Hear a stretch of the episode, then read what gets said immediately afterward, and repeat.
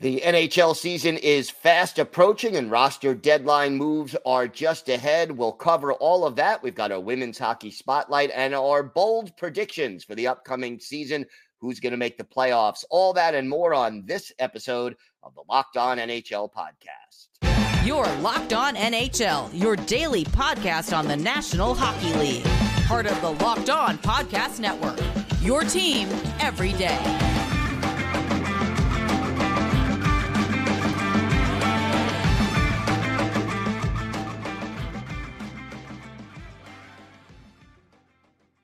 And welcome, everybody, to the Friday edition of the Locked On NHL podcast, part of the Locked On Podcast Network, your team every day.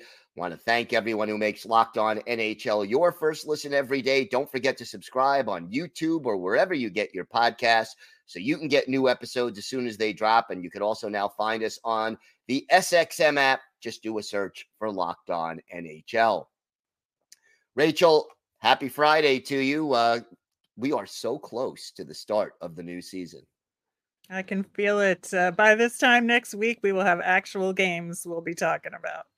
Yeah, hard to believe and exciting times. It's one of those rare moments when all 32 teams, well, most of them anyway, have hope for the upcoming season. And, you know, that's a positive thing, certainly, to see.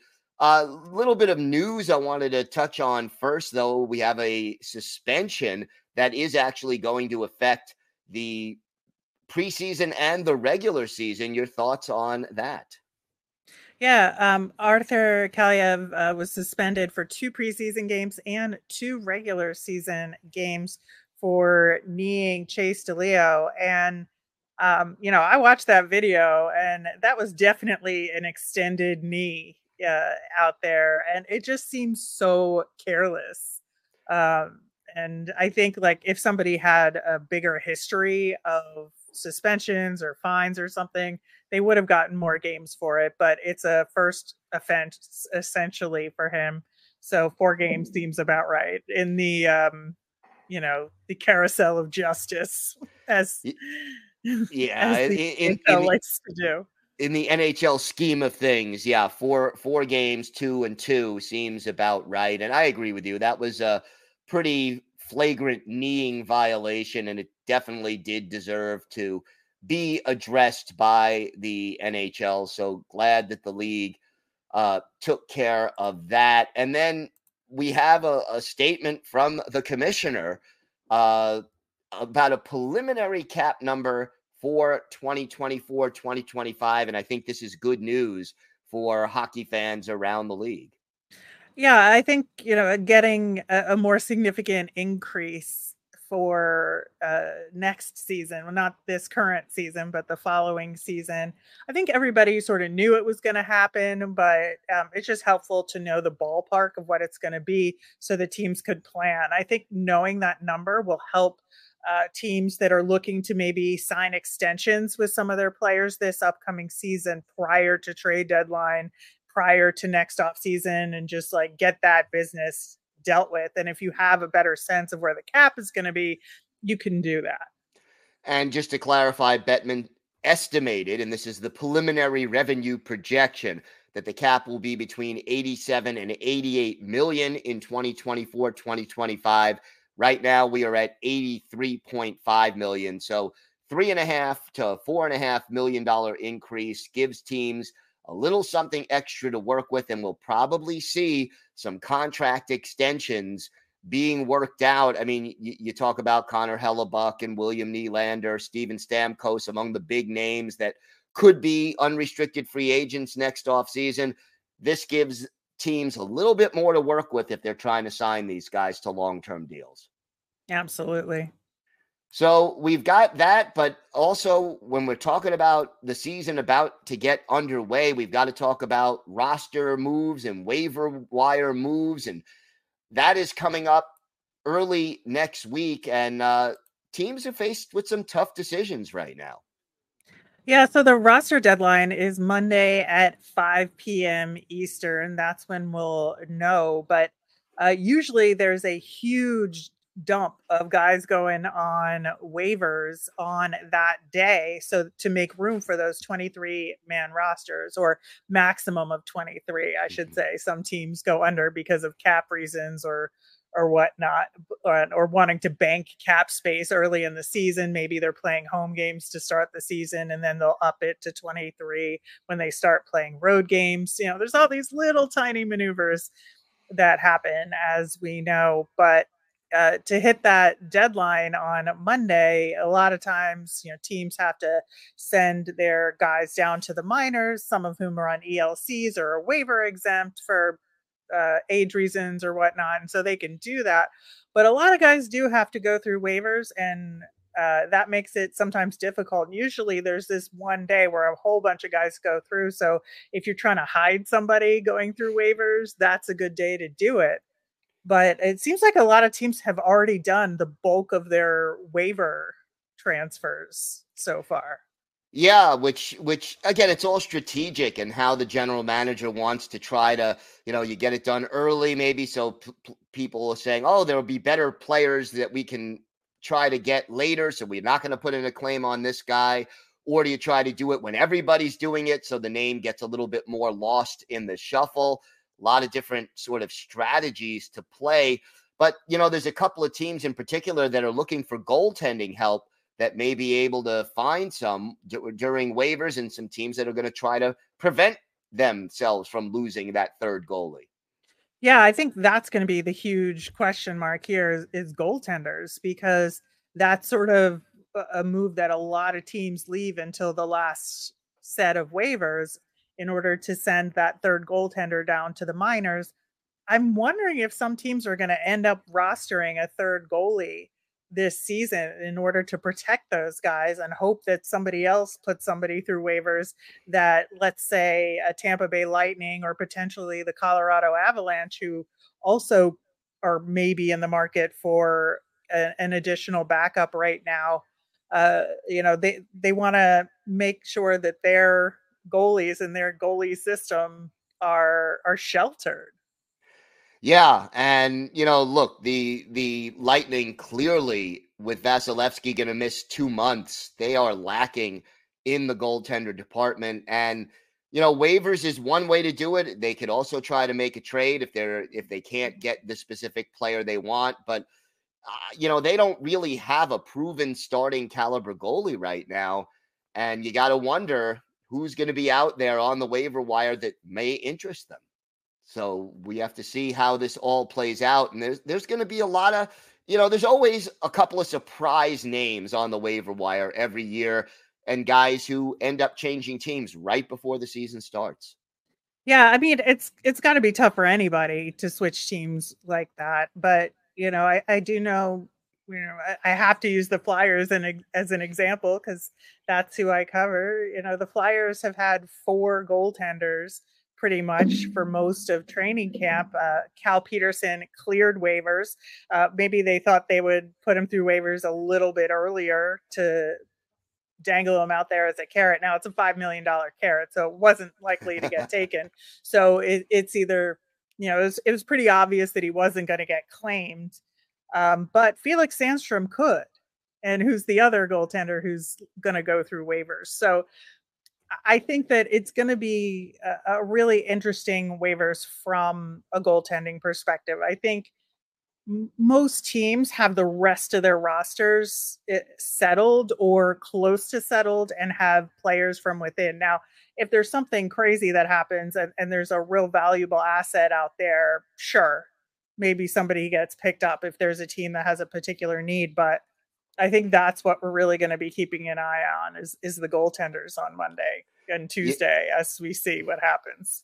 No doubt. And you know, you have to also remember, this doesn't just affect NHL teams. It also affects the AHL farm clubs of each of those teams who may be counting on who the goalies are going to be. And all of a sudden, one of them is plucked up on the waiver wire, and maybe they have to call up a goalie from the ECHL or bring in, sign a new goalie for the organization. So, or claim somebody else and, you know, to fill that void. So there's always that ripple effect, that chain reaction that's going to happen. And it's certainly going to be something to watch early next week. And never a dull moment, even on the waiver wire leading up to the season. All right, we have got a lot more to talk about on today's show.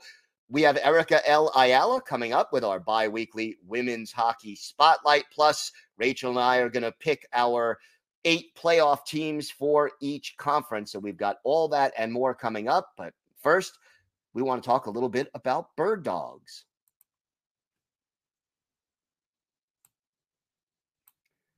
Today's episode is brought to you by Bird Dogs. Bird Dogs make you look good. Bird Dogs stretch khaki shorts are designed to fit slimmer through the thigh and leg to give you that truly sculpted look. And Bird Dog shorts do the same thing as Lululemon, but they fit way better.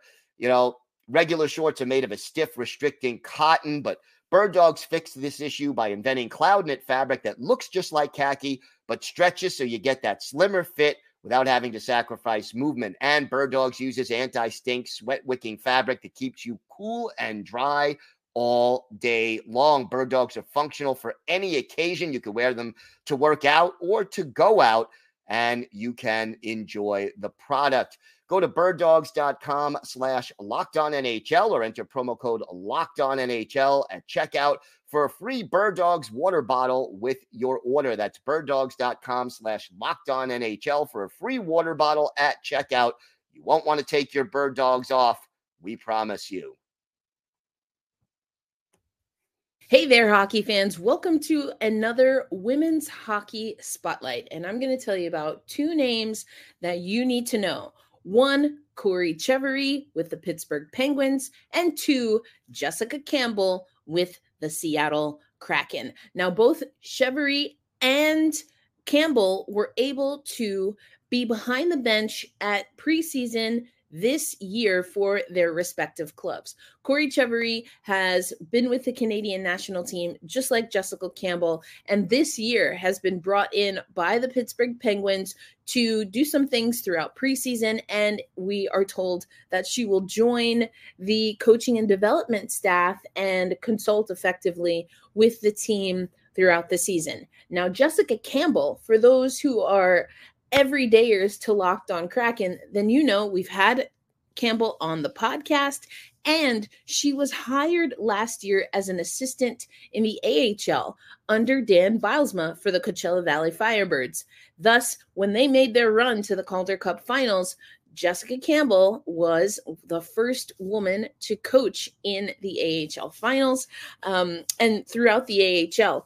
What I liked about my conversation with Jessica Campbell last preseason, was that she was actually taking the meeting in a room, in a coach's room dedicated to women coaches. That's right. When the Seattle Kraken built Kraken Community Iceplex, they mapped out on the floor plan a specific coaches' dressing room for women coaches, because they had the foresight and expected that they would one day have women coaches either visiting, like Chevrie did with the Penguins, or as they chose to do, on their staff.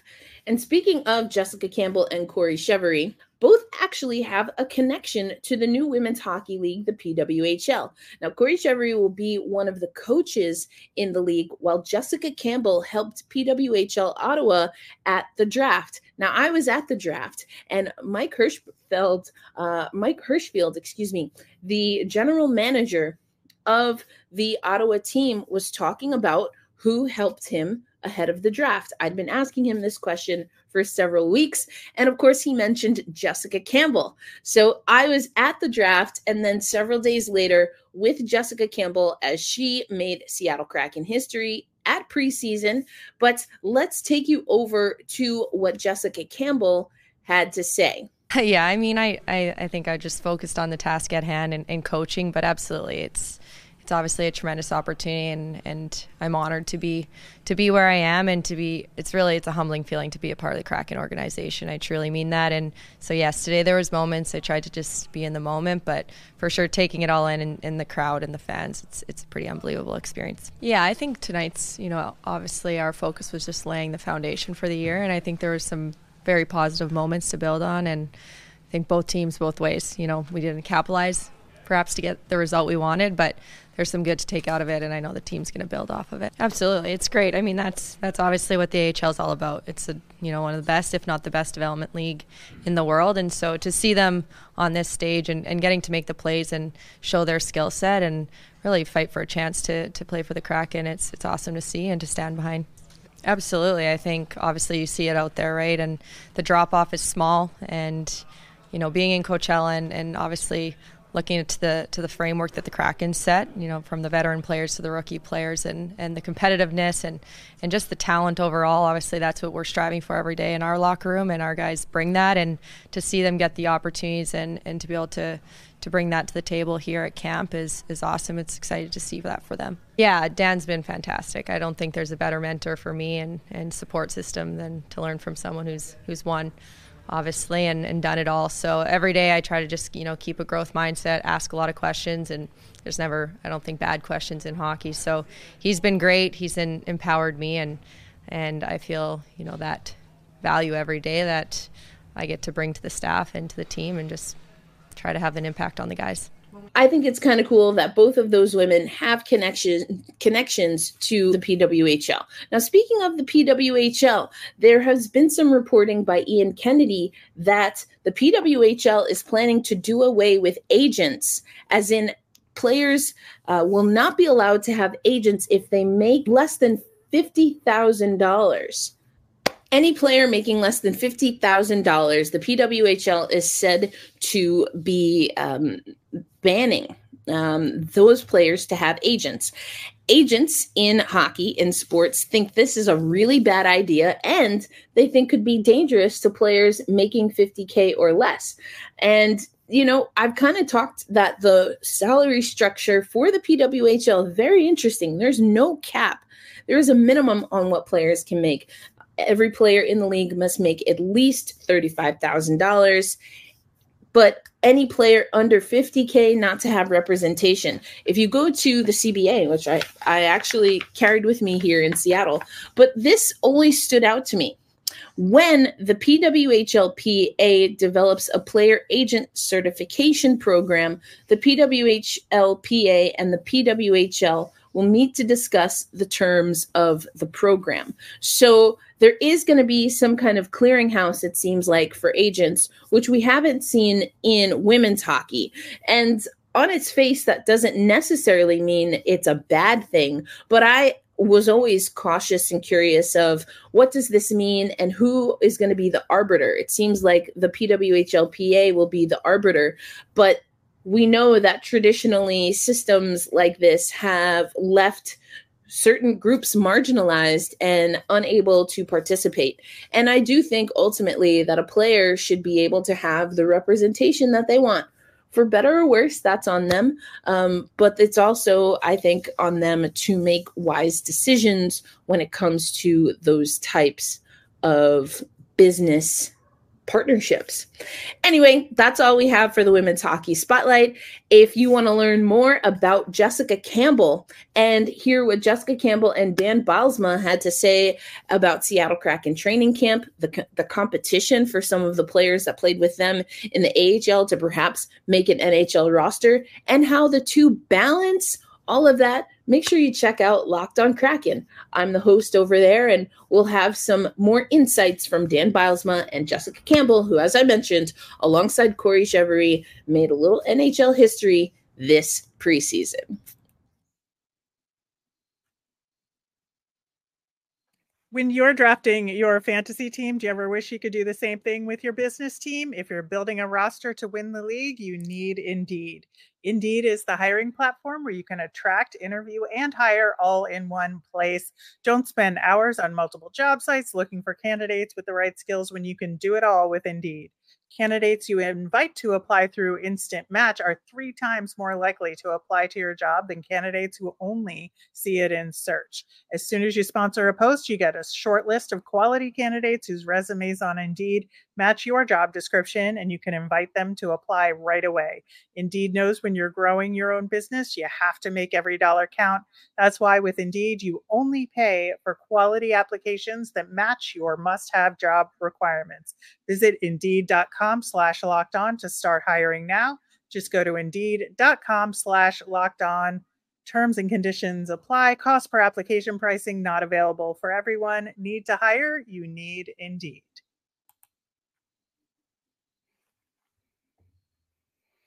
So it's prediction time. We are, by the time we come back to the Friday show next week, there will actually be games that count in the rearview mirror. The season will be underway. So let's break it down division by division, conference by conference. And let's start with the Atlantic Division out east. Who do you think are the top three teams in that division this year? Much to my chagrin, I will say it is the Toronto Maple Leafs, the Boston Bruins, and then the Florida Panthers. I feel like the Panthers are going to take a little step back, as will the Bruins, except this time they're going to have some playoff success. And I think that's where Toronto fills the gap, right? And so this is their chance to come out on top in this division. Yeah, I think they have a good chance. So you don't think the Lightning will be among the top three? Not in the top three, no. Okay. All right. I'm going to agree with your top three picks there in that division. I think that, Boston takes a step back, but not so far that they don't make the playoffs. I mean, look, they set records last year. There's nowhere to go but back.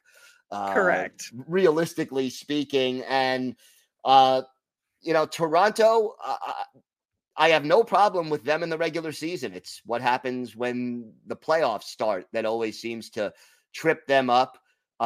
And I think there'll be a little more desperation in Toronto because of the fact that their window may very well be closing as far as keeping the four core players together. So that'll be interesting to see. How about the Metropolitan Division, where both of our teams that we cover play? Your top three there? Yeah, I think New Jersey and Carolina are the easy picks. I think it's that third spot that's going to be a little tougher of a prediction. I'm going to say the New York Rangers now, but it was close for me. Yeah, I have to agree. I think New Jersey and Carolina may go down to the wire as far as who's going to win the division. They did last year, went down to the final game, and I think it'll do that again. But those two teams are the class of the division. I think the Rangers, as much as I think we both hate to say it, are the next best team on paper in the division. Eastern Conference, two wild cards. Where are you going? And that's where I have the Tampa Bay Lightning and the Pittsburgh Penguins, who just missed that third spot for me. Ah, boy, I'm going Tampa Bay Lightning, and I am going Buffalo Sabres. I think they finally get over that hump, find just enough goaltending to make it. But, you have Pittsburgh, you have the Islanders, Ottawa, and Detroit. I wouldn't count entirely out. It is going to be a very tight race for those final two wild card spots in the East. Yeah, and I have the Buffalo Sabres in my potential spoiler spot for the East. So I think we're on the same wavelength here. We are. Yeah. I mean, I have the Islanders in Pittsburgh as my sort of next biggest spoilers on that list. So yeah, very, very much on the same wavelength. Let's turn our attention to the Western Conference. Let's go Central Division, top three teams there. Yeah, I think this is going to stay pretty consistent with the Avalanche, the Stars, and the Wild. I do think that the Stars could have some potential to win the division this year, but I think those are definitely your top three teams. Yeah, I think those are your top three as well. I think Dallas may very well come in second again, but I think they may have a better playoff this year than Colorado will. We'll see. Certain teams are built more for the regular season. Certain teams are built more for the playoffs. And I think Dallas is built for the playoffs. So we'll see. And how about the Pacific Division, your top three? This was another case of the top two were easier for me, Vegas and the Edmonton Oilers. Though the Oilers could win the division. I'm not saying Vegas will definitely win. And then I went with the LA Kings for that third spot. I go LA as well, but the wild cards are going to be trickier. Mm-hmm. So Western Conference wild cards. What do you have? Yeah, this was so difficult. Yes. I went around and around in circles, but I landed on the Seattle Kraken and the Nashville Predators for my two wild card spots. I think the Preds are going to surprise some people this year and just eke out the very last playoff spot, like at the very, very end of the season. That is going to be a tight race. I'm going LA Kings as well. I think the Calgary Flames probably end up with that final spot, but it's going to be wait. Kings and Kraken, I think, are my wild card, with the Flames being one of my spoilers. I like Nashville. I think they're still 1 year away. They're sort of in that rebuild, new coach, new GM. Yeah. I feel like there's always one team that overperforms where they should be in a rebuild. And I just, with the new coach and everything, so like all the new feelings surrounding that team, I feel like this is like the Preds year to be that team, to outperform expectations significantly. And I think, to your point, the Flames are my spoiler team. I think that they will no doubt, I think, improve from this past season. I think it was a blip. There was like an issue this past season, and I think there's room for them to improve, and they understand what it feels like to be a winning team and then backslide. They have all the motivation in the world, right? So I feel like it's going to come down to the Preds and the Flames at the end of the season, and either one could take it, but I'm going to put my money on the Preds.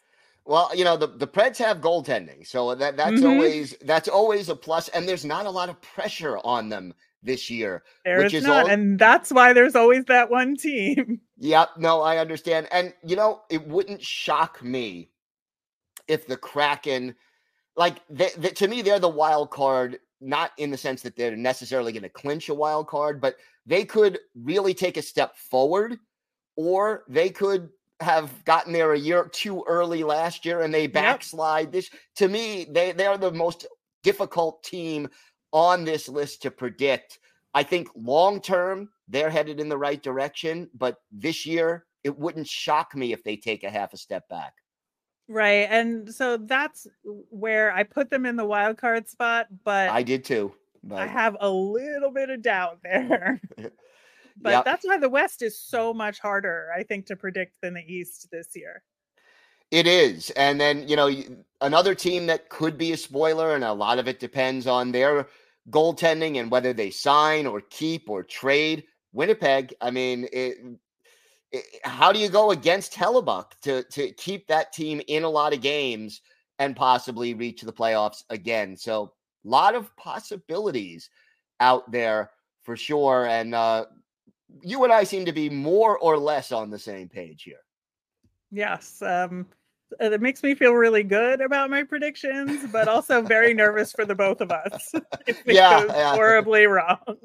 I think I'm in the same boat with you on that one. So that's going to do it for today. Want to thank everyone who makes Locked On NHL your first listen every day. I will be back on Monday talking to three of our local hosts about the biggest stories from around the league. I want to thank Erica L. Ayala for our bi-weekly women's hockey spotlight. I am Gil Martin. She's Rachel Donner. Have a great weekend, everyone, and thanks for listening and watching the Locked On NHL podcast.